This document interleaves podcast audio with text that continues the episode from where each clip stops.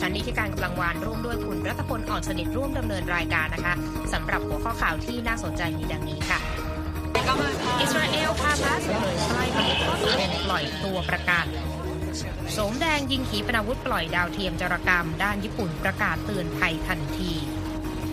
UN ประเมินตัวเลขพลเรือนถูกสังหารในสงครามยูเครนทะลุ 10,000 คน มียนมาจับกลุ่มผู้ต้องหาแก๊ง call center กว่า 30,000 คนส่งทางการจีน ส่วนเสริมข่าววันนี้ โรงเรียนสอนเด็กยิวมุสลิมในอิสราเอล ความหวังการอยู่ร่วมกันในพหุสังคม และส่งท้ายกันวันนี้ นักประวัติศาสตร์ยังไม่ฟันธงว่าเกิดอะไรขึ้น ในวันขอบคุณพระเจ้าครั้งแรก รอติดตามทั้งหมดได้ในข่าวสดสายตรงจากวิวเอสดจากกรุงวอชิงตันค่ะ ข่าวแรกวันนี้นะคะ ต้องเริ่มต้นกันที่สถานการณ์อิสราเอลกับฮามาสซึ่งมีความเคลื่อนไหวล่าสุดด้วยใช่ไหมคะวันนี้ครับทุกคนก็รออยู่นะครับ อิสราเอลและกลุ่มฮามาสนั้นก็ได้ส่งสัญญาณนะครับว่าข้อตกลงในการปล่อยตัวประกันที่กลุ่มฮามาสจับไปในกาซานั้นใกล้จะสำเร็จแล้วนะครับ แม้ว่ารายละเอียดของดีลดังกล่าวนั้นยังไม่มีความชัดเจนใด ๆ ก็ตาม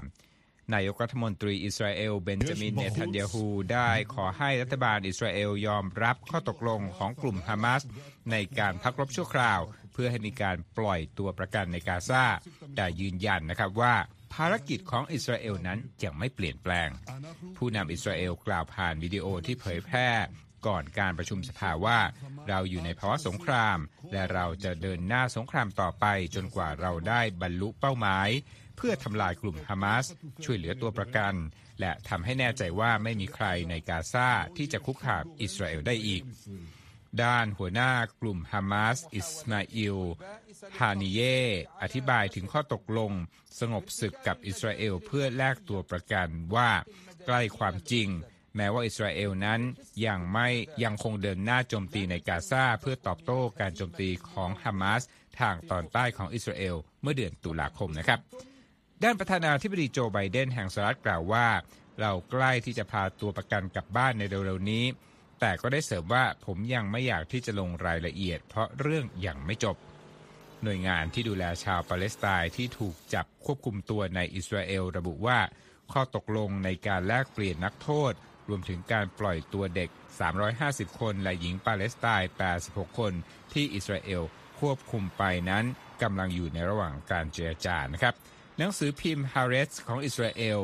อ้างแหล่งข่าวที่เกี่ยวข้องกับการเจรจาระบุว่ากาตาที่รับบทบาทเป็นตัวกลางการเจรจาปล่อยตัวประกัน จะให้รายละเอียดของข้อตกลงในวันอังคาร ด้านกระทรวงการต่างประเทศกาตาร์ระบุว่า การเจรจากำลังบรรลุขั้นสุดท้ายอยู่ ในช่วงหลายวันมานี้สื่อสหรัฐรายงานว่ามีผู้หญิงและเด็กราว 50 คน จากตัวประกันทั้งหมด 240 คน ถูกจับกลุ่มโดยกลุ่มฮามาส ในเหตุโจมตีอิสราเอลที่ตั้งตัวไม่ทันวันที่ 7 ตุลาคมที่ผ่านมา ยิ่งไปกว่านั้นมีโอกาสที่ข้อตกลงในการพักรบชั่วคราวนั้น จะ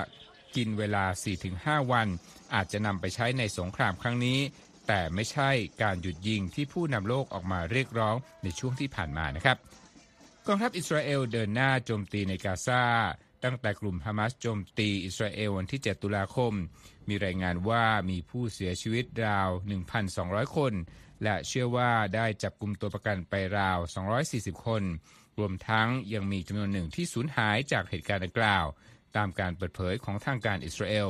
ขณะที่อิสราเอลนั้นเดินหน้าโจมตีทางอากาศและภาคพื้นดิน และได้ฆ่าชีวิตชาวปาเลสไตน์ไปกว่า 12,000 คน และส่วนใหญ่นั้นเป็นประชาชนผู้บริสุทธิ์ อ้างข้อมูลจากกระทรวงสาธารณสุขในเวสต์แบงค์นะครับ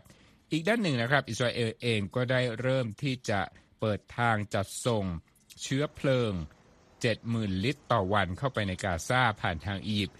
ซึ่งแม้จะน้อยกว่าปริมาณที่จำเป็นในแต่ละวัน แต่ก็ช่วยสนับสนุนการจะส่งอาหาร เครื่องปั่นไฟในโรงพยาบาล ระบบน้ำและระบบสุขอนามัยและบริการอื่นๆ ที่จำเป็นครับค่ะขยับมาที่กองทัพเกาหลีใต้นะคะ รายงานว่าเกาหลีเหนือ ยิงขีปนาวุธเพื่อปล่อยดาวเทียมจารกรรมในวันอังคารนะคะ สร้างความกังวลด้านความปลอดภัย ให้แก่ประเทศเพื่อนบ้านนะคะ โดยรัฐบาลญี่ปุ่นรายงานด้วยค่ะว่าทางเกาหลีเหนือยิงวัตถุที่เชื่อว่าเป็นขีปนาวุธวิถีโค้งนะคะ พร้อมกับเตือนประชาชนบนเกาะโอกินาวา ให้หาที่หลบภัยทันที ก่อนที่จะยกเลิกการเตือนภัยในอีก 30 นาทีต่อมาค่ะ หลังจากที่เชื่อว่าขีปนาวุธได้ผ่านญี่ปุ่นไปแล้ว และตกในมหาสมุทรแปซิฟิกนะคะก่อนหน้านี้เกาหลีเหนือได้แจ้งไปยังญี่ปุ่นค่ะ ว่ามีแผนจะส่งยานปล่อยดาวเทียมไปในทิศทางของทะเลเหลืองและทะเลตะวันออก ในช่วงเวลา 9 วันตั้งแต่วันพุธนี้เป็นต้นไปนะคะ ซึ่งหากได้รับการยืนยันการส่งดาวเทียมจารกรรมครั้งนี้ จะถือเป็นความพยายามครั้งที่ 3 ของเกาหลีเหนือในปีนี้ค่ะ หลังจากที่ 2 ครั้งแรกเมื่อเดือนพฤษภาคมและสิงหาคมนั้น ประสบกับความล้มเหลวนะคะ สำหรับความพยายามครั้งล่าสุด ยังไม่ได้รับการยืนยันว่าประสบความสำเร็จหรือเปล่านะคะ คุณรัตพล โดยย้อนกลับไปเมื่อปีที่แล้วค่ะกรุงเตียงยางเปิดเผย แผนส่งดาวเทียมจารกรรมหลายดวง ขึ้นไปในวงโคจรรอบโลก เพื่อที่จะเก็บข้อมูลแบบเรียลไทม์เกี่ยวกับสิ่งที่ทางเกาหลีเหนือนั้นเรียกว่าภารกิจทางทหารที่ก้าวร้าวของสหรัฐ และพันธมิตรของสหรัฐในภูมิภาคนี้ แต่ว่าสหรัฐและชาติพันธมิตรก็ออกมาประนามค่ะว่าโครงการดังกล่าวของเกาหลีเหนือ มีเบื้องหลังก็คือการทดสอบเทคโนโลยียิงขีปนาวุธระยะไกล โดยข้อมูลหลายอย่างเกี่ยวกับโครงการดังกล่าวของเกาหลีเหนือยังคงคลุมเครือนะคะ เช่นว่าจะมีดาวเทียมกี่ดวงในวงโคจร รวมถึงคุณภาพของภาพถ่ายและข้อมูลต่างๆ ที่ดาวเทียมเหล่านั้น จะเก็บข้อมูลเอาไว้ได้นะคะ เมื่อเดือนกันยายนค่ะผู้นำคิมจองอึนเดินทางเยือนภาคตะวันออกไกลของรัสเซียนะคะและมีการพบหารือกับประธานาธิบดีวลาดิเมียร์ปูติน ซึ่งดูเหมือนว่าผู้นำรัสเซียจะได้รับปากว่าจะช่วยกรุงเปียงยาง ในการพัฒนาดาวเทียมนะคะ แต่ว่ารูปแบบของความร่วมมือดังกล่าวนั้นยังคงไม่ชัดเจนนะคะและเมื่อวันอังคารค่ะสื่อของทางการเกาหลีเหนือเผยแพร่บทบรรณาธิการ ป้องการปล่อยดาวเทียมจารกรรมนะคะ โดยยืนยันว่าเป็นการป้องกันสงคราม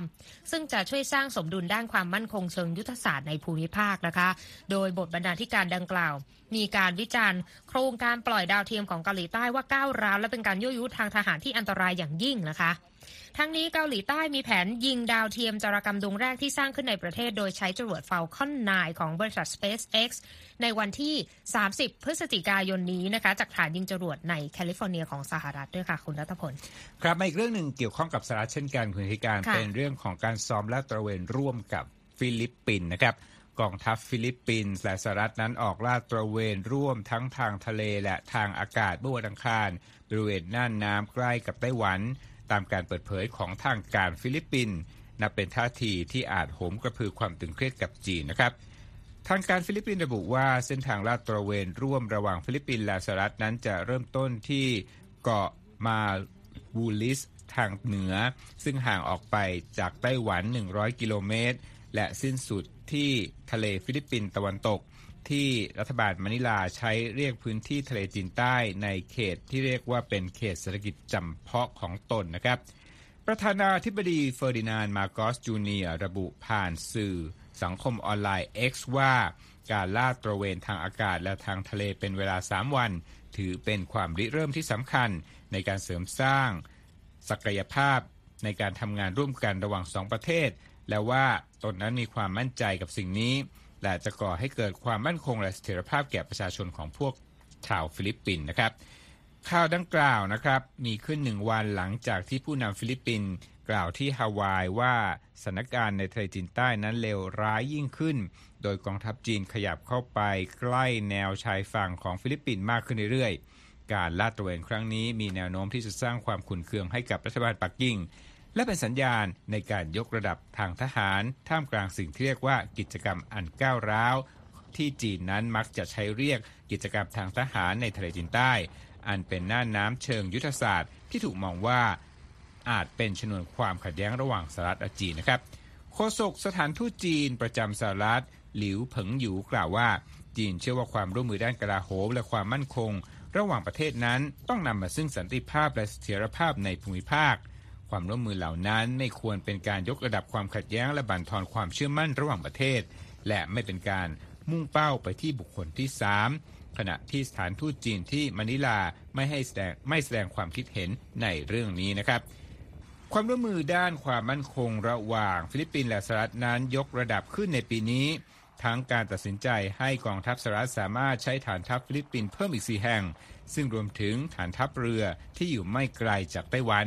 และการซ้อมรบร่วมกันครั้งใหญ่ที่สุดที่เกิดขึ้นเมื่อเดือนเมษายนที่ผ่านมาครับคุณนิธิกาญจน์ค่ะไปกันที่สถานการณ์ยูเครนกันบ้างนะคะ ทางสหประชาชาติประเมินว่าจนถึงขณะนี้ค่ะ มีพลเมืองในยูเครนถูกสังหารไปแล้วมากกว่า 10,000 คนนะคะ นับตั้งแต่รัสเซียเริ่มการรุกรานยูเครน เมื่อเดือนกุมภาพันธ์ปีที่แล้ว โดยประมาณครึ่งหนึ่งของผู้เสียชีวิตนั้น เกิดขึ้นห่างจากแนวหน้าในสมรภูมิด้วยนะคะ โดยทางสำนักงานสิทธิมนุษยชนสหประชาชาติ ซึ่งมีเจ้าหน้าที่ตรวจสอบกระจายอยู่ในยูเครนหลายสิบคนนะคะ ระบุว่าตัวเลขผู้เสียชีวิตที่แท้จริงนั้นสูงกว่าตัวเลขที่มีการรายงานเอาไว้มากค่ะ ตัวอย่างคือการสู้รบที่สมรภูมิในมาริอูโพเมื่อช่วงเริ่มต้นของสงคราม ที่ประชาชนในเมืองนั้นต่างบอกว่ามีพลเมืองถูกสังหารเป็นจำนวนมากนะคะ รวมทั้งในอีกหลายเมืองด้วยกันแดนเนเล่เบลค่ะ หัวหน้าคณะ ตรวจสอบของ UN กล่าวว่าตัวเลข 10,000 คนนั้น ถือเป็นหลักไมล์อันน่าเศร้าสลดสำหรับยูเครนนะคะ และบอกด้วยว่าสงครามระหว่างรัสเซียกับยูเครน ซึ่งกำลังเข้าสู่เดือนที่ 21 กำลังเสี่ยงที่จะกลายเป็นความขัดแย้งที่ยืดเยื้อยาวนานนะคะ รวมถึงมีต้นทุนด้านมนุษย์ที่รุนแรงจนยากจะประเมินได้ค่ะรายงานของ UN ระบุด้วยนะคะว่าพลเมืองที่เสียชีวิตส่วนใหญ่นั้น เกิดจาก เหตุระเบิด และอาวุธที่ทรงอนุภาพในวงกว้าง อย่างเช่น ลูกปืนใหญ่ขีปนาวุธ และระเบิดลูกปลายนะคะ รายงานยังเพิ่มเติมว่าราวครึ่งหนึ่งของผู้เสียชีวิตในช่วง 3 เดือนแรกของสงครามนั้น เกิดขึ้นไกลออกไปจากแนวหน้าค่ะ ซึ่งเชื่อว่าเกิดจากการโจมตีระยะไกลของทางกองทัพรัสเซียนะคะ รวมถึงการใช้ขีปนาวุธพิสัยไกล และการทิ้งระเบิดใส่อาคารที่พักอาศัยต่าง ๆ ด้วยค่ะคุณรัตพล ครับเอาละครับมาที่เรื่องราวที่ติดตามกันมาหลายวันที่อินเดียนะครับ ภาพถ่ายแรกของคนงานก่อสร้าง 41 คนที่ติดอยู่ในอุโมงค์ซึ่งพังถล่มลงมาในรัฐอุตราขันถูกเผยแพร่ออกมาในวันอังคารนะครับ ขณะที่หน่วยงานกู้ภัยนั้นพยายามติดต่อสื่อสารกับคนเหล่านี้และหาทางนำตัวคนงานออกมานะครับสำนักข่าวรอยเตอร์สรายงานว่าอุโมงค์ความยาว 4 กิโลเมตร กับอีก 500 เมตร นั้นลอดผ่านแนวเทือกเขาหิมาลัย ถล่มลงมาเมื่อเช้ามืดวันอาทิตย์ตามเวลาท้องถิ่น โดยขณะเกิดเหตุนั้นมีคนทำงานอยู่ราว 50-60 คน แต่บางส่วนอยู่ใกล้ปากทางและสามารถออกมาได้ แต่คนงานจำนวน 41 คนที่กำลังก่อสร้างอุโมงค์อยู่ภายใน 200 เมตรห่างจากจุดทางเข้า ต้องติดอยู่ภายในมาตั้งแต่วันที่ 12 พฤศจิกายนแล้วนะครับ ภาพวิดีโอที่เผยแพร่ มาจากทางรัฐของจีอของอินเดียนั้น แสดงให้เห็นชายหลายคนสวมเสื้อกั๊กและหมวกก่อสร้าง ยืนอยู่รอบกล้องแบบท่อที่ถูกส่งไปพร้อมกับท่อขนาด 15 เซนติเมตรกับซากปรักหักพังเข้าไปด้านในของอุโมงค์เมื่อวันจันทร์ เจ้าหน้าที่ด้านนอกบอกกับคนงานเหล่านั้นว่าจะนำตัวของพวกเขาออกมาอย่างปลอดภัย และขอให้พวกเขายิ้มและโบกมือให้กับกล้อง ซึ่งพวกเขาก็ทำตามนะครับ กล้องสอดท่อดังกล่าวเข้าไปด้านในถือเป็นสัญญาณด้านบวก ที่สำคัญในปฏิบัติการช่วยเหลือคนงานกลุ่มนี้ โดยเจ้าหน้าที่ใช้ท่อนั้นในการส่งอาหารเข้าไปด้านในด้วย รวมทั้งส่งยารักษาโรคและโทรศัพท์มือถือด้วยนะครับ ทางด้านหัวหน้าคณะมนตรีของอุตรขันแถลงข่าวนะครับว่าคนงานทุกคนปลอดภัยดี เรากำลังทำทุกวิธีทางเพื่อนำพวกเขาออกมาอย่างปลอดภัยเร็วๆนี้ เจ้าหน้าที่บรรเทาสาธารณภัย 200 คนถูกส่งเข้าไปปฏิบัติหน้าที่บริเวณที่เกิดเหตุ โดยมีแผนขุดเจาะท่อขนาดใหญ่กว่าเดิม ลงไปด้านบนของเนินเขาเพื่อช่วยให้คนเหล่านั้นออกมา ซึ่งคาดว่าจะเข้าไปถึงจุดที่เป็นอุโมงค์ได้ภายในไม่กี่วันนี้นะครับเดิมทีเจ้าหน้าที่ได้วางแผนที่จะรื้อซากออกจากพื้นราบ แล้วสอดกล้องเข้าไปให้คนงานคลานออกมา แต่เครื่องจักร กลับได้รับความเสียหายและแรงสั่นสะเทือนจากการขุดเจาะก็ทำให้ซากต่างๆ หล่นลงมามากกว่าเดิมนะครับ เจ้าที่ระบุว่าการขุดเจาะจากด้านบนสู่ด้านล่าง อาจทำให้เศษซากที่ทับถมอยู่ร่วงหล่นลงมา แต่พวกเขาจะใช้วิธีขุดเจาะสำหรับพื้นที่ที่ไม่มีความแข็งแรง โดยเจ้าหน้าที่จะต้องขุดลึกลงไป 103 เมตร เพื่อให้ถึงจุดที่แรงงานเหล่านั้นติดอยู่ ถือเป็นระยะทางเกือบถึง 2 เท่า เมื่อเทียบกับระยะทางที่เหลือ หากขุดจากพื้นราบด้านอุโมงค์นะครับยังก็ตามเจ้าหน้าที่ระบุว่าการขุดเจาะจากทางพื้นราบจะยังคงดำเนินต่อไปด้วย มาที่ข้อมูลเกี่ยวกับอุโมงค์นี้นะครับ มีความยาว 4.5 กิโลเมตร ในรัฐอุตตราขัณฑ์เป็นส่วนหนึ่งของโครงสร้างทางหลวงแห่งชาติ บนเส้นทางแสวงบุญสำคัญของชาวฮินดูครับ ค่ะมาปิดท้ายช่วงนี้นะคะ กันที่เจ้าหน้าที่ทางการเมียนมาค่ะ จับกลุ่มผู้ต้องสงสัย สมาชิกแก๊ง call center นะคะ และผู้ล่อลวงทางอินเทอร์เน็ตมากกว่า 31,000 คน ส่งให้กับทางการจีนนะคะ หลังจากที่ทางการจีนและเมียนมานั้น เริ่มมาตรการปราบปรามการล่อลวงออนไลน์ตั้งแต่เดือนกันยายนที่ผ่านมา ตามการเปิดเผยของทางการจีนเมื่อวันอังคารนะคะแถลงการณ์ของกระทรวงความมั่นคงสาธารณะของจีนค่ะ ระบุว่าผู้ต้องสงสัยดังกล่าว รวมถึงผู้สนับสนุนทางการเงิน 63 คนนะคะ และผู้นำของขบวนการอาชญากรรม ที่ล่อลวงเงินจากพลเมืองจีนเป็นจำนวนมากค่ะ สื่อมวลชนจีนรายงานด้วยว่าปัญหาแก๊ง call center กำลังแพร่ระบาดอย่างมากในจีนนะคะ โดยคาดว่าในแต่ละวันมีผู้ที่เกี่ยวข้องกับขบวนการดังกล่าวนะคะ มากกว่า 1 0 0 0 0แสนคนทำงานกระจายตามศูนย์สแกมเมอร์ในหลายพื้นที่ของเมียนมานะคะ ทางตำรวจจีนร่วมมือกับตำรวจเมียนมา ติดตามเบาะแสและจับกลุ่มอาชญากรเหล่านี้ตั้งแต่เดือนกันยายนนะคะ และในเดือนนี้ ได้เริ่มปฏิบัติการจู่โจมแก๊งอาชญากรรมในเมียนมานะคะ ทางการจีนเปิดเผยด้ว่าเมื่อสัปดาห์ที่แล้วค่ะ หัวหน้าแก๊งอาชญากรผู้หนึ่งปลิดชีวิตตัวเองขณะหลบหนีการจับกลุ่มของเจ้าหน้าที่เมียนมา และสมาชิก 3 คนของแก๊งนี้ ถูกจับกลุ่มตัวส่งตำรวจจีนนะคะ และเมื่อต้นเดือนนี้ค่ะรัฐมนตรีช่วยว่าการกระทรวงการต่างประเทศเดินทางเยี่ยมเยือนเมียนมาและกล่าวกับเจ้าหน้าที่ในเมียนมาว่า จีนพร้อมที่จะให้ความร่วมมือในการจัดการปัญหาอาชญากรรมข้ามพรมแดนนี้ ซึ่งรวมถึงการพนันออนไลน์ด้วยนะคะ และยังรับปากทางการเมียนมาว่า พร้อมสนับสนุนรัฐบาลทหารในการรักษาความมั่นคงบริเวณพรมแดนของทั้งสองประเทศ ในช่วงที่ทหารเมียนมากำลังสู้รบกับกองกำลังอย่างที่กำลังแข่งข้อต่อต้านในขณะนี้นะคะ ทางโฆษกกระทรวงการต่างประเทศจีนก็เปิดเผยในวันจันทร์ด้วยค่ะว่า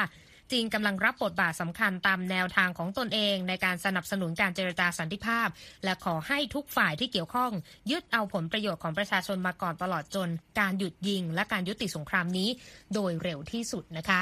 คุณกำลังรับฟังข่าวสดสายตรงจากวิวเอภาคภาษาไทย กรุงวอชิงตันนะคะ ช่วงหน้ายังมีข่าวสารที่น่าสนใจรออยู่ค่ะ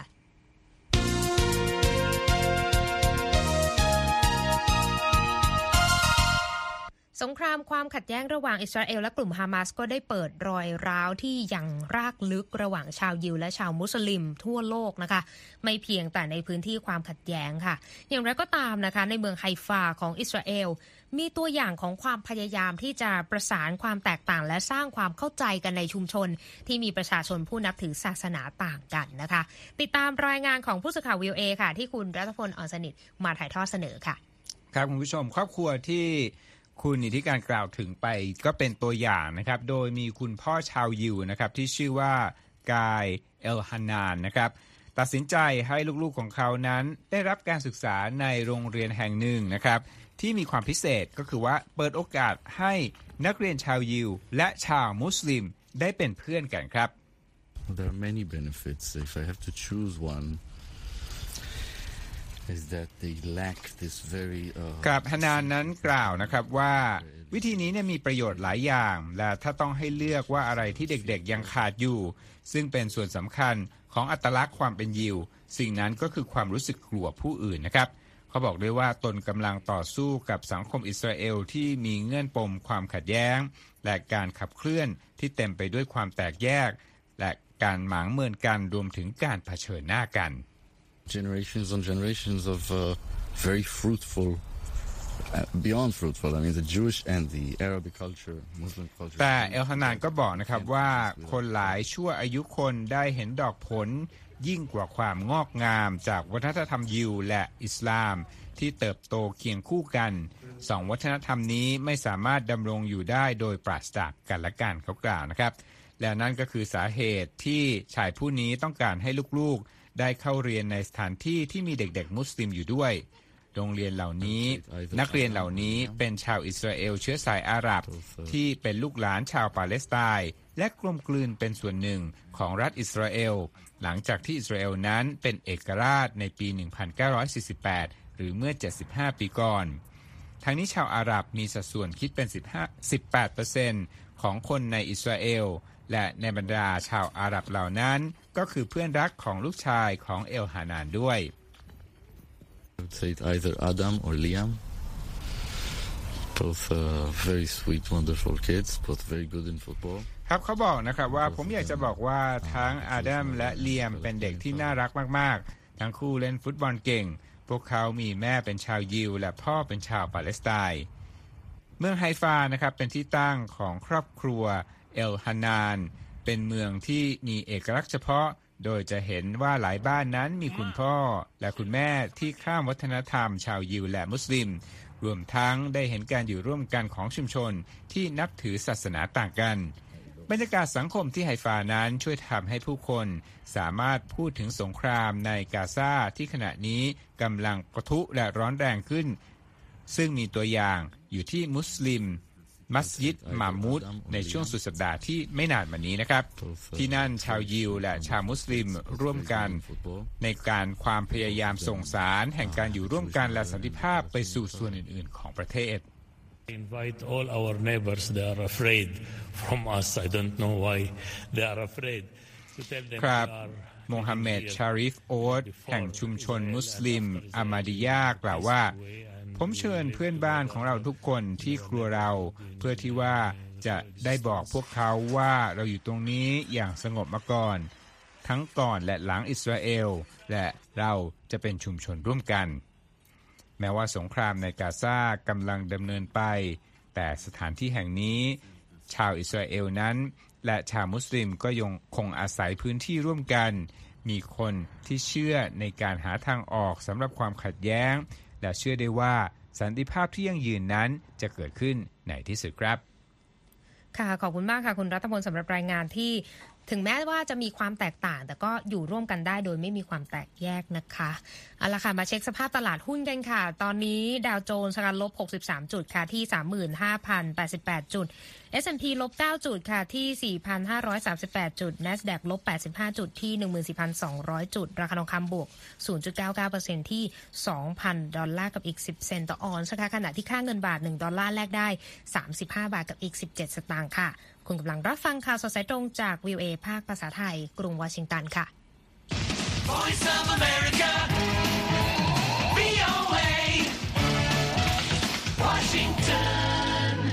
ในวันพฤหัสที่ 4 ของเดือนพฤศจิกายนนะคะ ชาวอเมริกันจะเฉลิมฉลอง Thanksgiving นะคะหรือว่าเทศกาลวันขอบคุณพระเจ้า แต่ว่ามีเรื่องราวไหนบ้างในอดีต ที่เกี่ยวกับเทศกาลนี้เป็นเรื่องจริง หรือว่าเรื่องไหนบ้างเป็นแค่ตำนานปรำปรา คุณคมสันสิทธนวิบุญชัย มีรายงานเรื่องนี้จากดอร่ามากัวมาถ่ายทอดเสนอค่ะ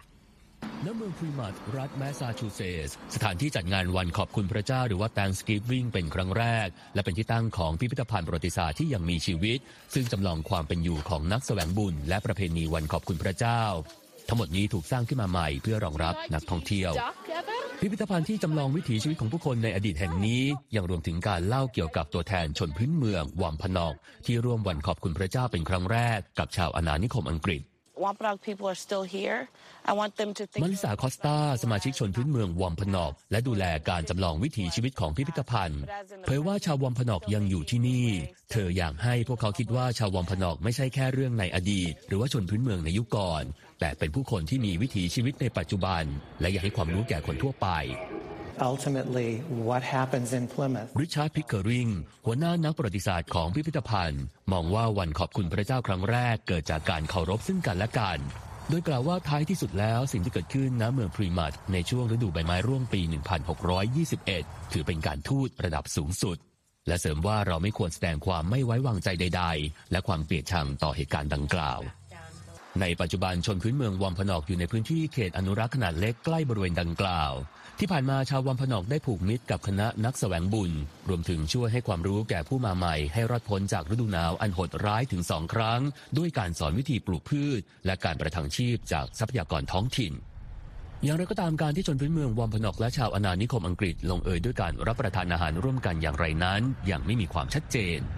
พอลล่าปีเตอร์ส ชนพื้นเมืองแมสพีวอมพนอกทริบให้ความเห็นว่าพวกเขาอาจมองว่าการยิงปืนที่เกิดขึ้น ไม่ใช่ภัยคุกคาม อาจเป็นแค่การเฉลิมฉลองช่วงการเก็บเกี่ยว ในเมื่อเราอยู่ตรงนี้กันหมดแล้วทำไมไม่กินอาหารร่วมกัน Corn, beans, and squash. There's maize. Also, เหล่านักประวัติศาสตร์และบุคคลอื่นๆ พยายามหาคำตอบว่าในงานเลี้ยง 3 วัน มีการรับประทานสิ่งใดบ้าง บางเชื่อว่าในตอนนั้นมีการกินสัตว์ปีกซึ่งอาจจะเป็นไก่งวงหรือไม่ก็ไม่มีความแน่ชัดบ้างกล่าวว่ามีการกินสัตว์ทะเลเปลือกแข็งและปลา หรือแม้กระทั่งบางคนบอกว่ามีการกินเนื้อกวาง ส่วนผลไม้ตามฤดูกาลอย่างแครนเบอรี่คาดว่าน่าที่จะมีในงานเลี้ยงดังกล่าว อย่างไรก็ดีประวัติศาสตร์ของการเปลี่ยนแปลงครั้งใหญ่และการทำลายล้างชนพื้นเมืองอเมริกันที่ต้องทนทุกข์ทรมาน เมื่อชาวอาณานิคมผิวขาวเดินทางมาถึง เป็นสิ่งที่ไร้ข้อโต้แย้ง They want their land. They want them off that land. พิคริงนักประวัติศาสตร์เล่าว่าชาวอาณานิคมต้องการที่ดินของชนพื้นเมือง และต้องการให้พวกเขาออกจากดินแดนนั้น คุณจะเห็นทัศนคติที่เปลี่ยนไปจากการชื่นชมไปสู่การเหมารวม และการดูถูกความคิดเช่นนั้นทำให้ชาวอาณานิคมอยากจะขับไล่ชนพื้นเมืองออกจากดินแดน โดยปราศจากความรู้สึกผิด เดิมทีเหล่านักแสวงบุญเดินทางมาถึงอเมริกาเพื่อค้นหาเสรีภาพทางศาสนา ในทัศนะของปีเตอร์ส ชนพื้นเมืองแมชพีวัมพนอกทริบมองว่าเหล่านักบุญสละสิ่งต่างๆ มากมาย เพื่ออิสรภาพของการนับถือศาสนา แต่กลับไม่ตอบแทนคุณ ให้กับผู้คนที่เป็นชนพื้นเมือง ซึ่งอาศัยอยู่ในดินแดนแห่งนี้มาแต่แรกเริ่ม ทั้งปีเตอร์สและคอสตานะครับที่เป็นส่วนหนึ่งของชนพื้นเมืองดั้งเดิม วางแผนที่จะฉลองเทศกาล Thanksgiving ร่วมกับสมาชิกในครอบครัว แต่ทั้งคู่จะไม่ลืมถึงการเสียสละอันยิ่งใหญ่ของเหล่าบรรพบุรุษที่มีสายเลือดเดียวกับพวกเขา ผมคมสารสีธนวิบุญชัย VOA รายงาน ขอบคุณมากค่ะคุณคมสันค่ะและเกี่ยวเนื่องกับเทศกาลวันขอบคุณพระเจ้านะคะ ก็คือการเดินทางที่คับข้างในช่วงนี้นะคะ เพราะว่า AP รายงานข้อมูลจากสำนักงานความปลอดภัยด้านการคมนาคมของสหรัฐเขาประเมินค่ะว่าจะมีประชาชนเดินทางประมาณ2ล้าน6แสนคน2ล้าน7แสนคน และ2ล้าน9แสนคนในวันอังคารวันพุธและวันอาทิตย์ที่จะถึงนี้นะคะ และทางสมาคมยานยนต์อเมริกันหรือ Triple A ก็คาดการณ์ว่าจะมีชาวอเมริกัน 55 ล้าน4แสนคนเดินทางด้วยรถยนต์เป็นระยะทางอย่างน้อย80กิโลเมตรจากบ้าน ในช่วงวันพุธไปจนถึงวันอาทิตย์ที่ 26 พฤศจิกายนนะคะก็เป็นวันหลังเทศกาลแล้วก็จะบอกว่าวันพุธนะคะ เป็นวันที่มีการจราจรหนาแน่นที่สุดในสัปดาห์นี้นะคะ ประเด็นที่น่าจับตาก็คือเรื่องของสภาพอากาศและการจราจรที่ไม่แน่นอน แต่ที่แน่อย่างแช่แป้งเลยนะคะ ก็คือค่าตั๋วเครื่องบินและราคาน้ำมัน ปรับตัวลดลงเมื่อเทียบกับปีที่แล้วนะคะ อ้างอิงจากข้อมูลของเว็บไซต์บริการด้านการท่องเที่ยว Hopper และ Triple A ค่ะคุณรัตพลค่ะ และที่จบไปค่ะ ก็คือข่าวสดสายตรงจากกรุงวอชิงตันวันนี้นะคะที่ฉันนิติการกำลังวัน และคุณรัตพลอ่อนสนิทผู้รายงาน สวัสดีค่ะ สวัสดีครับ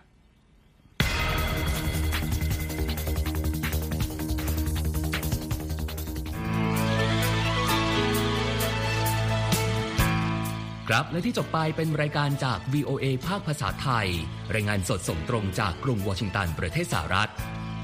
คุณผู้ฟังสามารถติดตามข่าวสารจากทั่วโลกได้ในทุกที่ทุกเวลา ที่เว็บไซต์ voa thai com รวมถึงทุกช่องทางในโซเชียลมีเดีย Facebook YouTube Twitter และ Instagram เริ่มต้นวันด้วยการอัปเดตข่าวสารจากทั่วโลก ผ่านรายการข่าวสดสายตรงจาก VOA ภาคภาษาไทย และสุดสัปดาห์กับ VOA ทั้งยังเรียนรู้เรื่องราวทางวัฒนธรรม และไลฟ์สไตล์ผ่านรายการภาษาอังกฤษแบบอเมริกันของเรา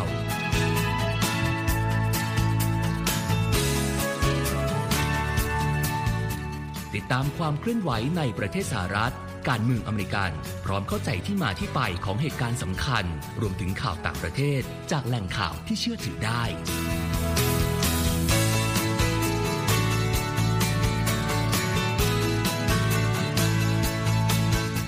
นอกจากนี้ VOA ยังมีบทสัมภาษณ์และคอนเทนต์แบบ Exclusive จากบุคคลที่น่าสนใจหลากหลายวงการ และยังมีเรื่องราวของคนไทยในประเทศสหรัฐอีกด้วย